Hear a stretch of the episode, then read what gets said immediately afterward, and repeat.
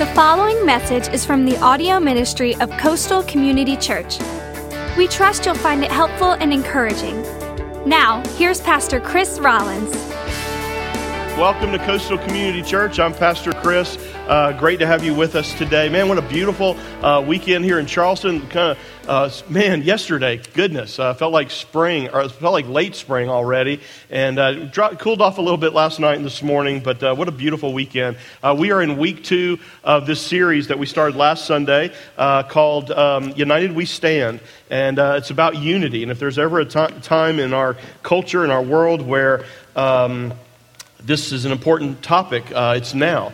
And uh, so we want to uh, encourage you today. Last week was all about kind of big picture a little bit as far as unity goes. And we talked about uh, this idea of uh, that we have a higher calling and a deeper loyalty than any of the causes of this world. That we're, as believers, we're called to unity. We're called, Jesus prayed uh, that we might be one so that the world would know uh, that God had sent him into the world.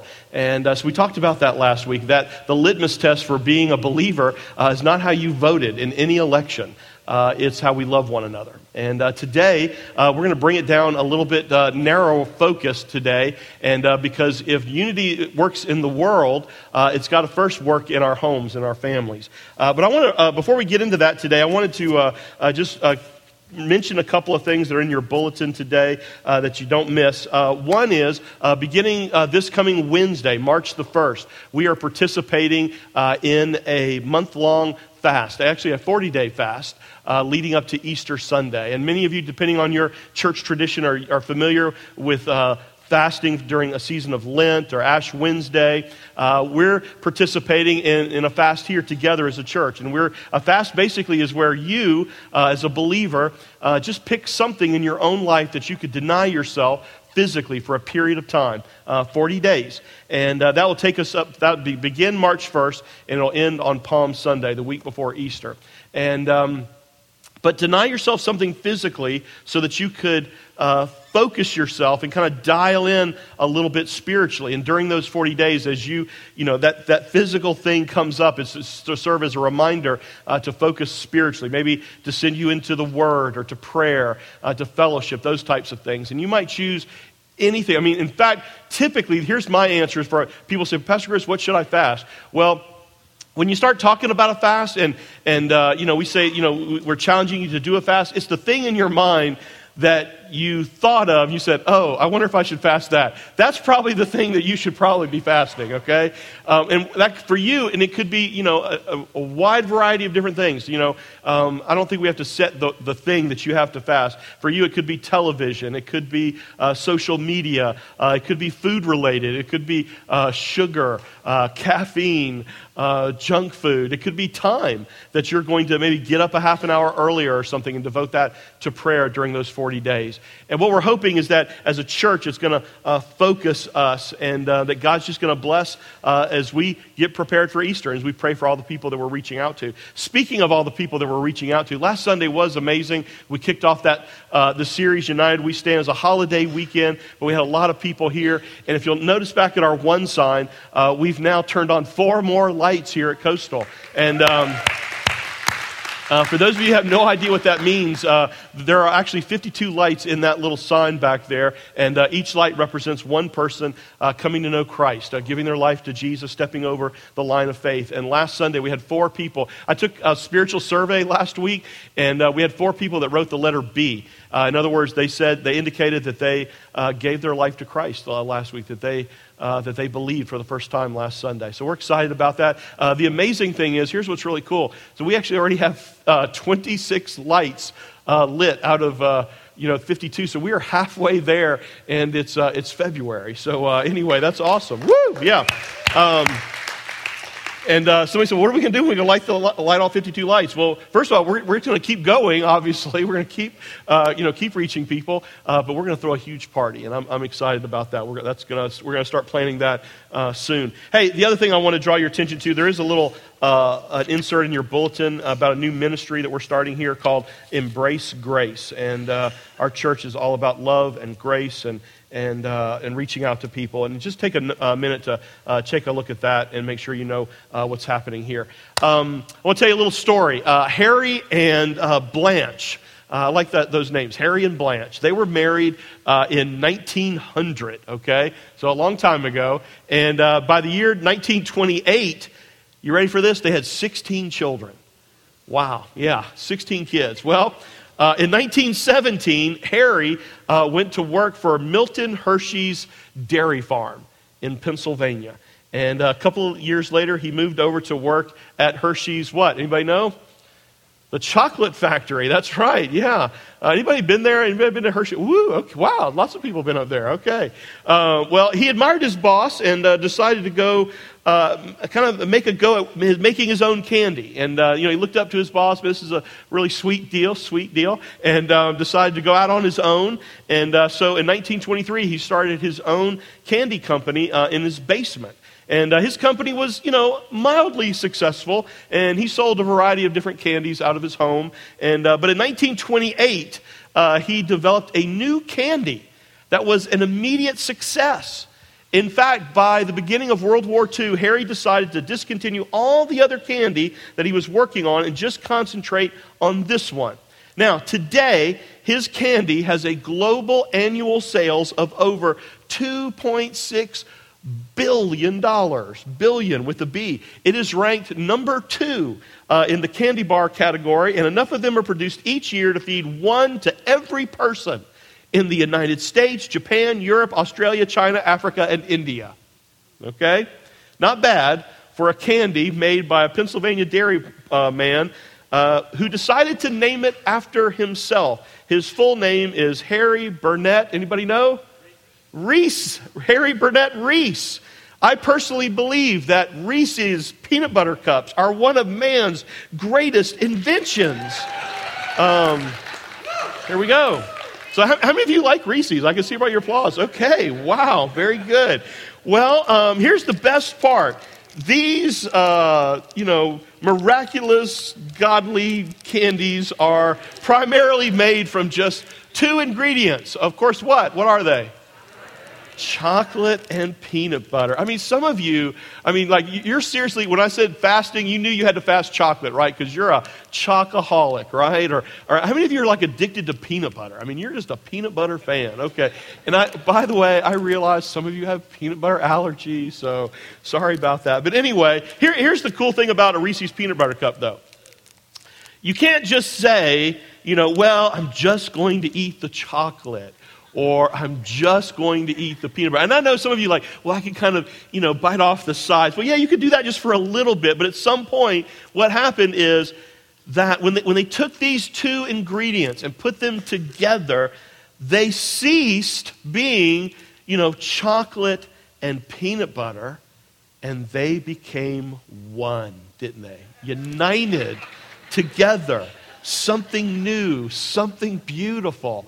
In fact, I think that's a pretty good illustration of marriage, right? You know, God takes two uh, separate, distinct people and, and, and He joins them together, uh, and the two become what? One. Something new, something beautiful. In fact, today, because of that little story, we actually have Reese's peanut butter cups to give away to everybody on your way out this morning. So there you go. Now, some of you are not going to be able to see. I'm just going to throw that one out there, and there you go. Somebody gets it. Okay. Um, follow along as I read from Matthew chapter 19. You're wondering, where are we going with this, Pastor Chris? Let's see. Uh, Jesus said, Haven't you read the scriptures? Now, what scriptures? What is he talking about? He's actually referring to uh, Genesis chapter 2, the Old Testament, and the creation account of Adam and Eve. Listen to this they record that from the beginning, God made them male and female. And he said, This explains why a man leaves his father and mother and is joined to his wife, and the two are united into one. Since they are no longer two, but one, let no one separate them, for God has joined them together. And you might have even had something like that uh, read at your wedding. Now, here's my question today How? How does God do that? I mean, how does He take two separate, distinct people who commit themselves to each other in marriage and then make them one? Or as the Bible describes it, one flesh. And then, really, for our purposes today, I think more miraculously, how in the world is that sense of oneness, that sense of unity maintained? You know, how is that lived out day by day uh, in your home, with your spouse, with your family? Because again, if we're going to, you know, be united we stand in the world, let me tell you something. It has got to start, it's got to happen in our homes, in our family. Let, let me explain. How does that happen? Now, I think it might sound cliche, but I want to explain this today. I really believe that the key to that type of unity, to that type of oneness in our homes, in our families, that the key to that is Jesus. It's Jesus. Now, again, I know that might sound cliche, but here's what I mean by that Jesus living in me and Jesus living in you. Okay? Jesus, in other words, living in you and Jesus living in your spouse. Now, the Bible calls what I just kind of expl- uh, just said, I know kind of, in a, know it sounds a little cliche, but the Bible calls that, I believe, the spirit filled life. Okay? Day by day, walking with Jesus and giving him more and more control of every area of our life. That's the spirit filled life. And let me tell you something when, when that is in you and that's in your spouse, that is a beautiful, beautiful thing. Now, it's interesting to me that the Apostle Paul talks about this spirit filled life right before his discussion on marriage and husbands and wives, in this classic uh, passage in Ephesians chapter 5.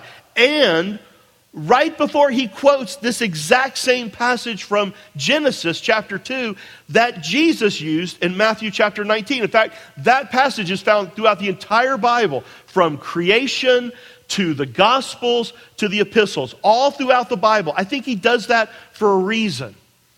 Because I really believe that the key to unity in our homes, the key to this type of uh, of one flesh, becoming one flesh in, in both husband and wife. It is living this spirit filled life together, both husband and wife. Follow along as I read this description of the spirit filled life. Again, right before he talks about marriage and family and, and uh, becoming one flesh. It's in Ephesians chapter 5, beginning in verse 18. Listen to this.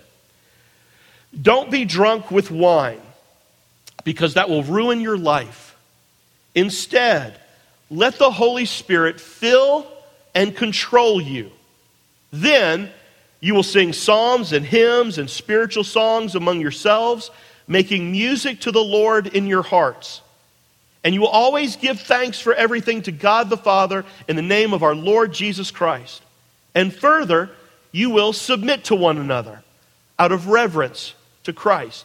Now, he starts off this. Uh, little discussion here about spirit filled living by saying we're not to get drunk on wine. Instead, we're to let the Holy Spirit fill us, control us. Now, on a quick side note, let me just say this. As far as drinking and relationships go, for some of you, the best thing you could do for your marriage the best thing you could do for your family, the best thing you could do for your relationships is to quit drinking. Okay? Now, I don't believe that the Bible teaches that drinking is a sin. It's not. Okay? Drunkenness is a sin. But you're missing the point of this passage. The real issue here, it's control. Okay? It's control. In other words, if you and I put any substance in our bodies, anything to the point that the Holy Spirit is no longer in complete control. You have crossed a line and you are sinning. Now, for some of you, though, your drinking has consistently led to problems in your relationships. You say things, you do things that you would never, ever, ever do if you weren't under the influence of alcohol, and it's damaged your relationship. Now, if that's you, stop. Stop. Now, if you can't, that's a sign of a greater problem. you are an alcoholic and you need help. And let me tell you something. I want you to hear this from my heart. There are more people than I can count in this church who will go with you to an AA meeting today. That, that'll lock arms with you and, and, and, and do life with you and step through that process, myself included. Now, back to our passage. What does it mean then to live a spirit filled life? I think he tells us right here. Okay? I think he gives us some descriptions of what this looks like. And let me, let me kind of give a little side note here, though, to our, our single adults. Let me tell you something. The Bible is very clear that as believers in, in this type of intimate relationship, that we are not to be, the, you know, the term that, you, that gets thrown around a lot is unequally yoked. I would say it's even greater than that. I, th- I think it's that you've got to find someone that you are spiritually compatible with. But it starts, it begins with are they spirit filled? Do they live day by day by giving more and more control of their life over to Jesus? In fact, the Bible is very clear that we're not even to go out to eat with somebody who claims to be a believer but is involved in unrepentant sin. And he, he, lists a whole bunch of, one of which is sexual sin. In other words, if, if you're dating somebody and they're pressuring you to go past the line that, that you think is, is biblical, pressuring you sexually, and they claim to be a believer, the Bible says you drop them like a, a hot potato and don't even go out to eat with them. Okay? But this, I believe, he ta- is what he's saying here is so, what does it look like, though, for someone to be spirit filled? What are the uh, descriptions? What are the characteristics of these people? Number one, Spirit filled people are joyful people. Are joyful. In verse 19, you know, I know when you read that, you're thinking, oh, are we supposed to be walking around singing all the time? Because it says, you know, psalms, hymns, spiritual songs, always singing, making music. But he says, always make music where? Is to be made where? Look back at that verse. In your heart. In your heart. In other words, before it comes out of your mouth, it's got to be in your heart. We're to be people of joy. So let me ask you, how's the, the joy barometer in your life? You know, are you a person of joy, making music to the Lord in your heart?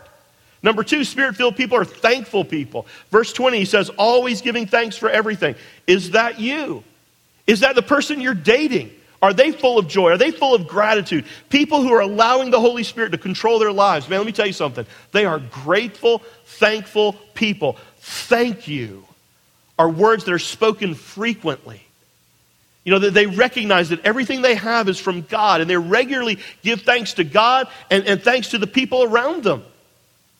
It's a mark of, of being controlled by the Holy Spirit, that you're full of joy, that you're full of gratitude. And then there's a third evidence in verse 21. Spirit filled people are submitted people. In other words, these are people who put others ahead of themselves. They give preference to others. They're, they're servants. They, they have a servant's heart. Now, what in the world does any of that have to do with marriage and relationships? In a word, let me tell you everything. Everything. I've said it over and over and over again. Listen to me. If you are walking in the Spirit, and your spouse is walking in the Spirit, then the Holy Spirit will not wage war against the Holy Spirit. In fact, just the opposite. I'm not saying there's not going to be conflict, there will be, but listen to this. The Holy Spirit will find a way to work it out with the Holy Spirit. The Holy Spirit will get along with the Holy Spirit, will cooperate with the Holy Spirit. That's why here at Coastal, we are constantly pointing people to Jesus. And let me tell you something, single adults. That's why it's so important that the person you end up with is a spirit filled Christian. That, that, is, that is giving their life to Christ and is growing in that relationship and giving more and more of themselves daily to the Lord. Now, what does it mean then to submit to, to one another in marriage out of reverence to Christ in that type of relationship? How do we do that? Again, the answer is Jesus. It is a picture of the gospel. Now, what is the gospel? The gospel is the good news about Jesus, the Son of God, being willing to lay down his life for those that he loved. It, it, it's this attitude of love and submission and humility toward other people. It, it's being willing to humbly lay down your rights and our needs for the benefit of others, expecting nothing in return. And let me tell you something it is that attitude that can change your marriage, that can change your family, and change your relationships, and bring about a sense of unity in your home. Now, today, I want to give you three words this, this morning that I believe have got to be spoken over and over and over again in your home to create this attitude of unity. And uh, they, they, I think these three words describe this idea of mutually submitting to one another. And I'm telling you that if you will put this into practice, if you will regularly practice these words, it, it can bring unity in your home, oneness in your relationship.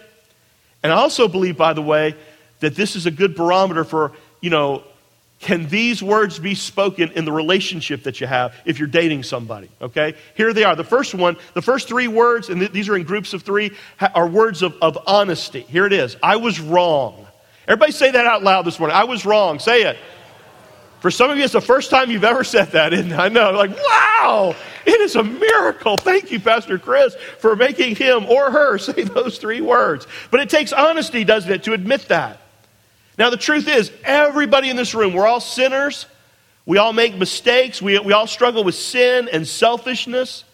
And one of the biggest barriers in a relationship, one of the biggest barriers to, to marital happiness, is this attitude of, well, it's not my fault. You know, it's all their fault. Now, left unchecked, that begins to fester, and you develop special x ray vision where you can only see every little flaw in that other person, and you become blind to your own. Here's a, a typical scenario couples having conflict, okay? They've fought, they've argued, and they both become quiet. And they are steaming on the inside. Some of you said, Pastor Chris, that was my morning this morning. anyway, um, and neither of them have enough courage to say, I'm sorry. I was wrong.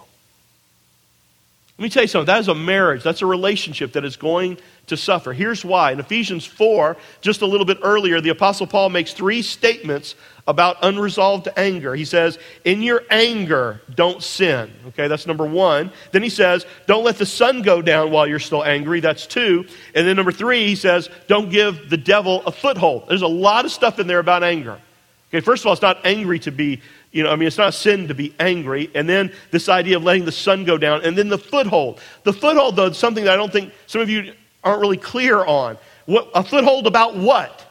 Okay? A foothold about unresolved anger that you took into the night and the next day and the next, becoming more and more frustrated, more bitter all the time. Listen, when you don't address relational conflict in your relationship, in your home, in your marriage, in your dating relationship, if you don't have the ability to do that, okay, humbly, quickly, you know what you are doing? You are inviting Satan to come into that relationship.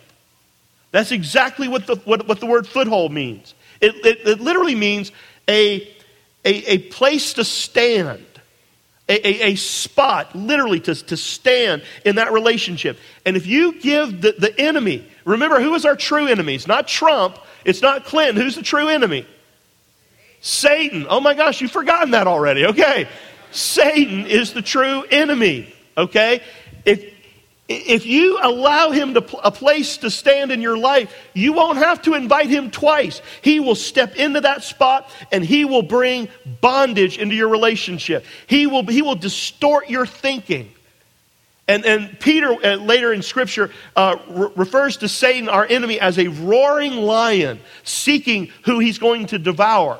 In fact, in John chapter 10, Jesus calls Satan, we talked about this last week, a thief. And remember, a thief comes in to steal, kill, and destroy. That is Satan's agenda for your home. Steal, kill, destroy for your family, for your marriage, for every person in this room.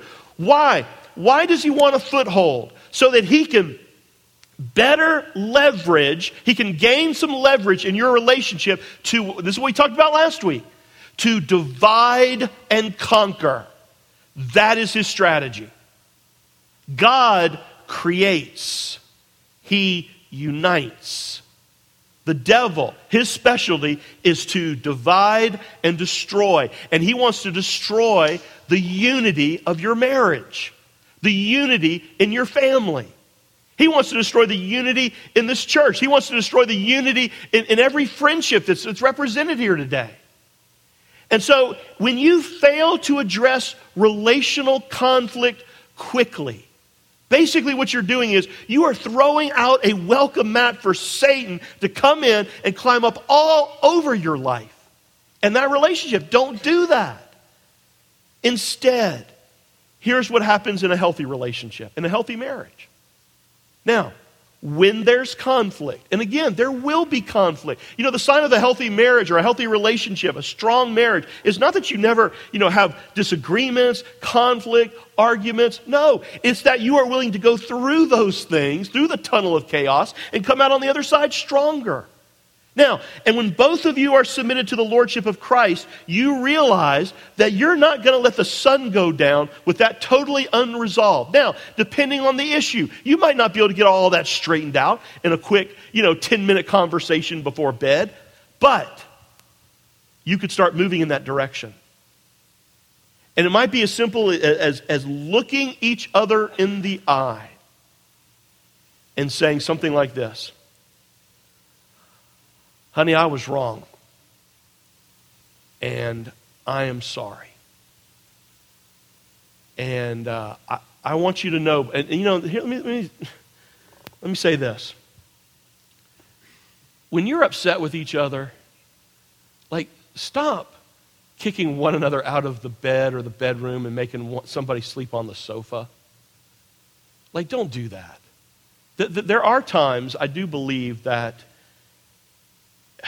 you know, where maybe a, a couple, maybe trust has been so uh, broken that uh, it requires, you know, a, a, a separation for a time where there's a plan. But all separation does is bring more separation. You know, you ought to be able to look your spouse in the eye and say, you know what? I am mad as fire right now. And I know you are too. But I love you. And I'm committed to you. And we're going to figure this out we're going to work through this together. And I know I played a part in it, and we're going to talk some more later. Like, some of you need to do that. And let me say this single adults, if you're in a relationship where you can't talk about conflict, get out now. Here are the next three words they represent words of humility. Please forgive me. Turn to your neighbor right now and say that out loud. Please forgive me. Go ahead and do that. Go ahead and do it. Some of you are like, I'm not going to do that, Pastor Chris, because you don't have the Spirit of the living God living. No, anyway. Now you might be thinking, Pastor Chris, aren't those the same thing? I mean, you know, uh, it, uh, you know, isn't admitting you're wrong the same thing as asking for forgiveness? Nope, it's not. It's not. I mean, sometimes you can be proven to be wrong to the point that you can't deny it. All right, I was wrong you know, what's the big deal? Well, unless you're willing to humbly seek forgiveness, that relationship is probably headed for deeper conflict.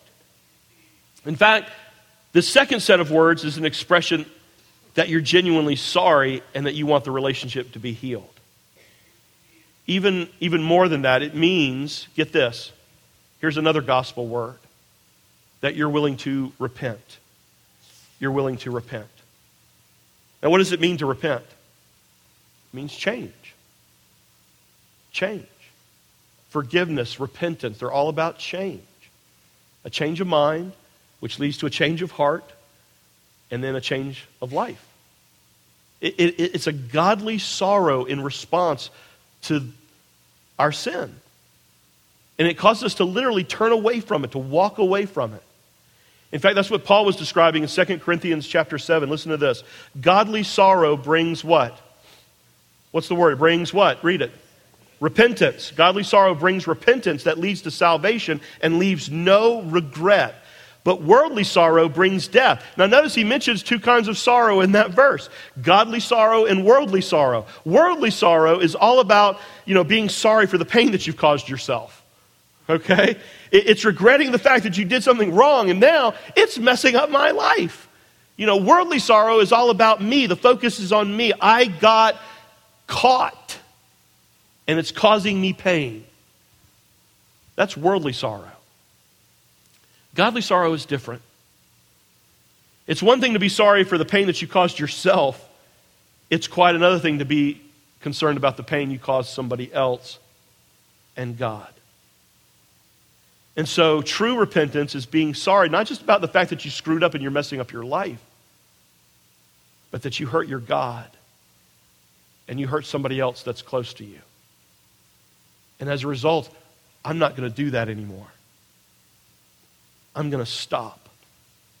I'm going to turn away from that and I'm going to change. Listen, if you're, if you're dating somebody and they're never wrong, and when they finally do admit that they're wrong, but it's just about them, I'm telling you, that's a sign of danger. You know, but back in the 70s, there was a terrible movie called Love Story. Oh, it was awful. Don't waste your time. Anyway, but there was a really famous line in that movie that you might remember, and it's, it's been used, you know, over the years.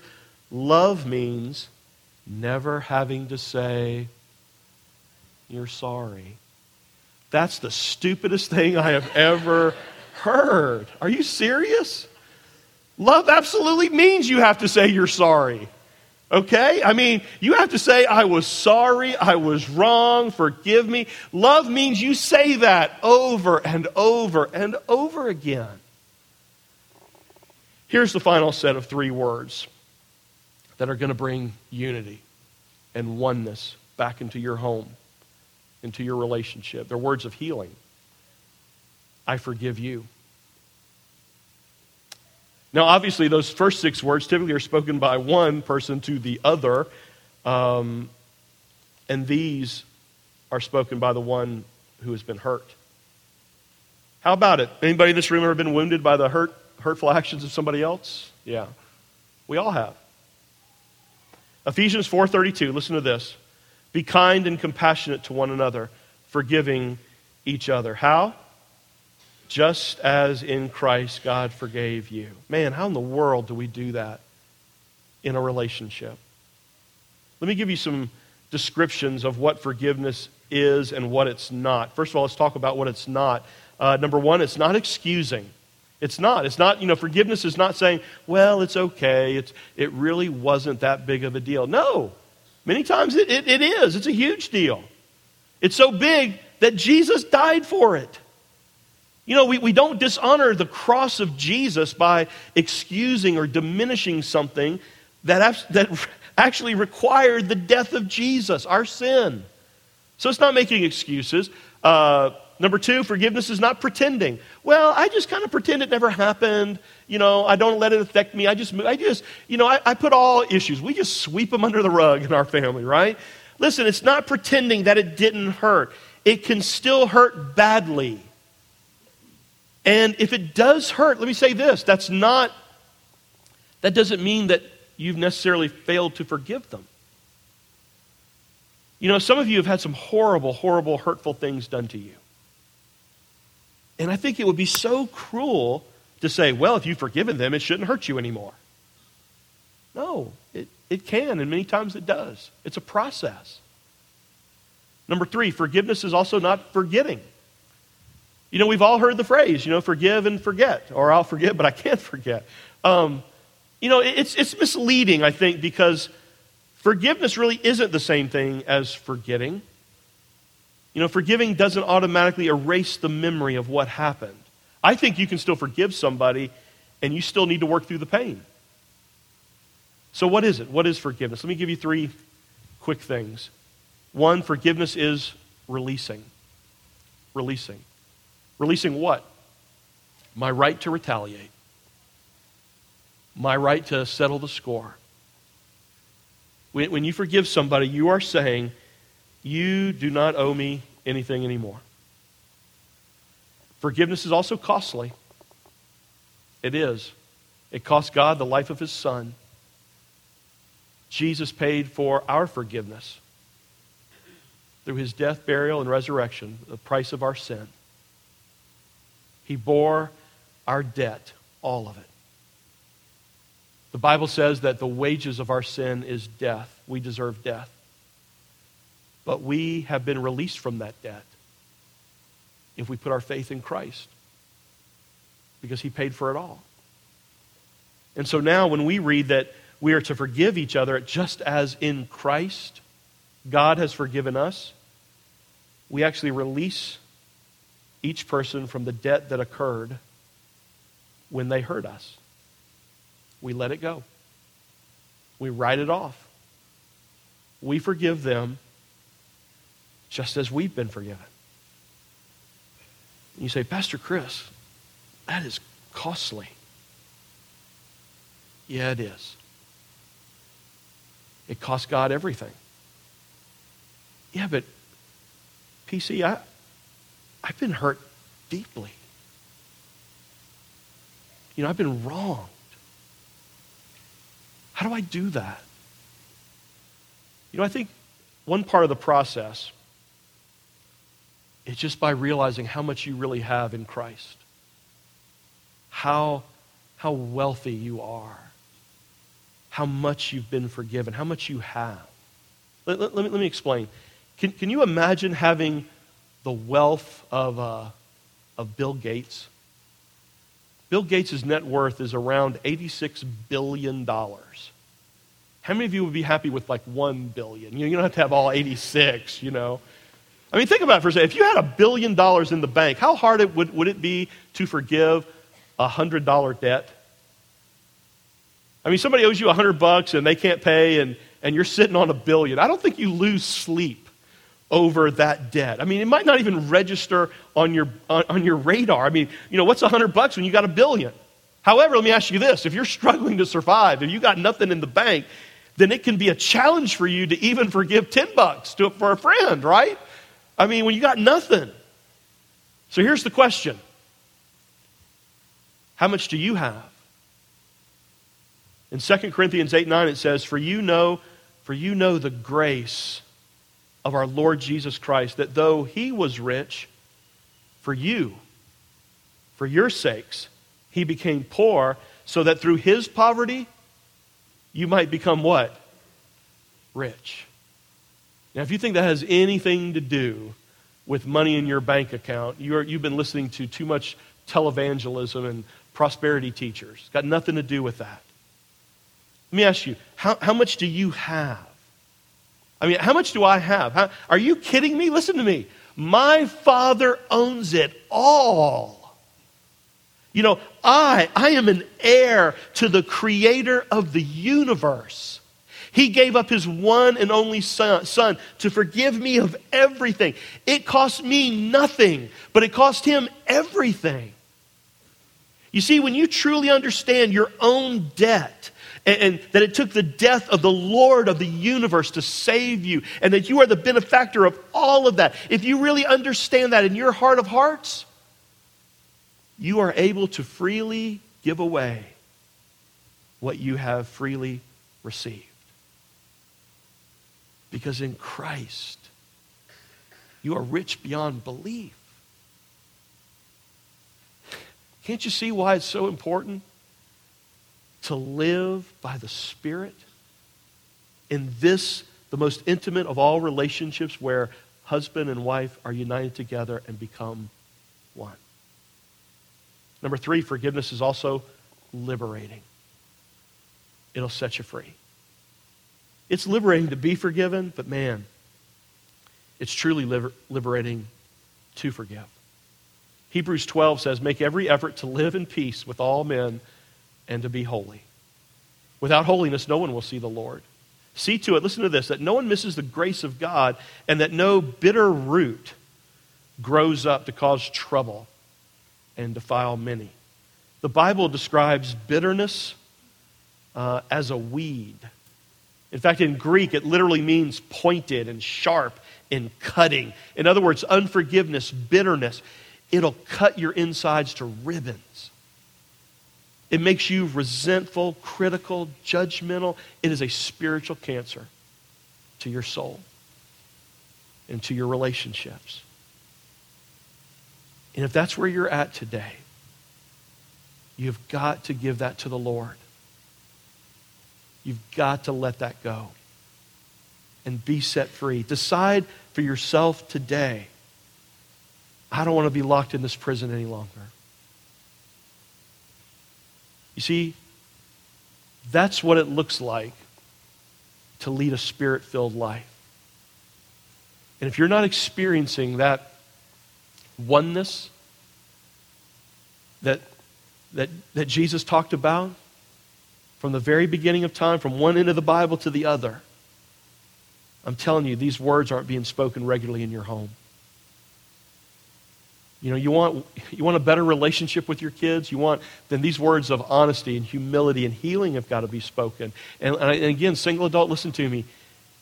If these words aren't regularly a part of your relationship, that you're growing with this other person, then it's quite possible you're in the wrong relationship. Let me tell you something. This is why we point people to Jesus. This is why we point people to Jesus because you want you want to bring unity to your marriage, to your relationship, you practice saying and using these nine words I was wrong. Please forgive me. And I forgive you. Maybe you're here today and you've never you've never asked for forgiveness from God. And today you would like to be spirit filled. You'd like to come home. Listen, it is as simple and yet as beautiful as a prayer. Some of you are confused uh, about this process because you have you've confused religion with coming to know Christ. Religion is you trying to clean up your act before you are, you know, good enough to, you know, for God. Problem with that is you and I can never be good enough. And let me tell you what it's going to lead to. It's going to lead to frustration. It's going to lead eventually just to anger and rebellion because why would a God expect you to do something you could never do in the first place? And you think it's all about, you know, a checklist and you can never check enough boxes. It's got nothing to do with religion. It's a, it's a relationship. And it starts this, this very same way by saying, I was wrong. Please forgive me. And you know what? If, if you will say those first six words to God, He will say those last three to you I forgive you. You've been listening to a message from Pastor Chris Rollins of Coastal Community Church. For more information about Coastal, or to explore what your next step of faith might look like, check us out online at coastalcommunitychurch.org. From Pastor Chris and the family at Coastal Community Church, thanks for listening.